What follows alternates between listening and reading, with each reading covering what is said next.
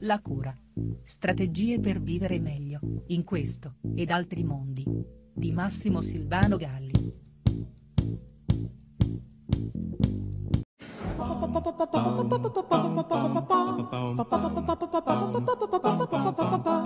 La parola di oggi è emozione, che ci giunge dal latino emovere, ossia portare fuori, smuovere, o in senso più lato scuotere, agitare. Potremmo passare le prossime giornate a parlarne e ancora non basterebbero. Infatti il lavoro sulle emozioni è centrale in ogni intervento di cura, anche in quelle cure cosiddette organiche, come ormai ci stanno spiegando moltissimi studi e ricerche. Non a caso spesso, spessissimo parlo e ho parlato di emozioni nei miei video e nei miei articoli, come nella playlist che trovate in questo canale che non a caso ho intitolato La sapienza delle emozioni.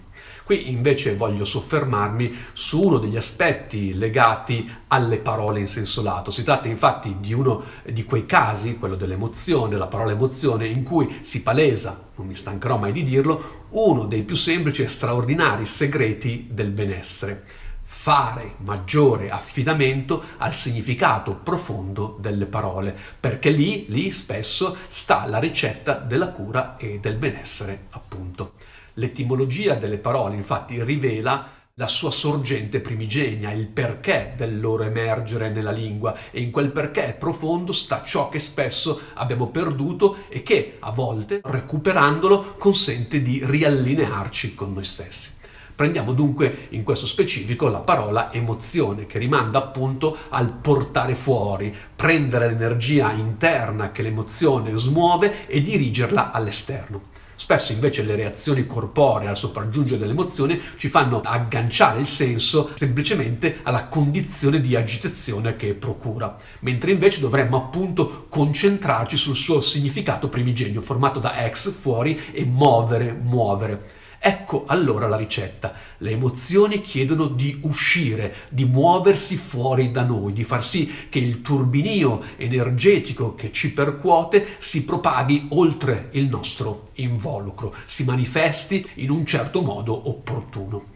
Questa è la loro uh, natura, che ci procura tanto più malessere laddove non l'ascoltiamo, non la rispettiamo, eh, la combattiamo, ad esempio trattenendo le emozioni o lasciandole uscire inadeguatamente. E vale per tutte le emozioni, anche quelle più nefaste e terribili. La sola attenzione da seguire affinché la loro manifestazione non diventi un boomerang che poi ci ripiomba addosso negativamente è appunto relativa relativa alla loro gestione che non deve mai compromettere il benessere nostro o altrui. Ed è proprio per questo che dobbiamo allenarci ad usarle, portarle fuori, a sapere guardarle. E certo qui le cose si complicano un po', ma sono tante le strategie che in questo caso si possono adottare. Non a caso, come dicevo, la gran parte del lavoro in studio opera in questa direzione, imparare a conoscere le proprie emozioni e poi a gestirle nel modo più opportuno affinché siano alleate del nostro benessere e non nefasti virus che lo compromettono. Parole, parole, parole, parole, parole.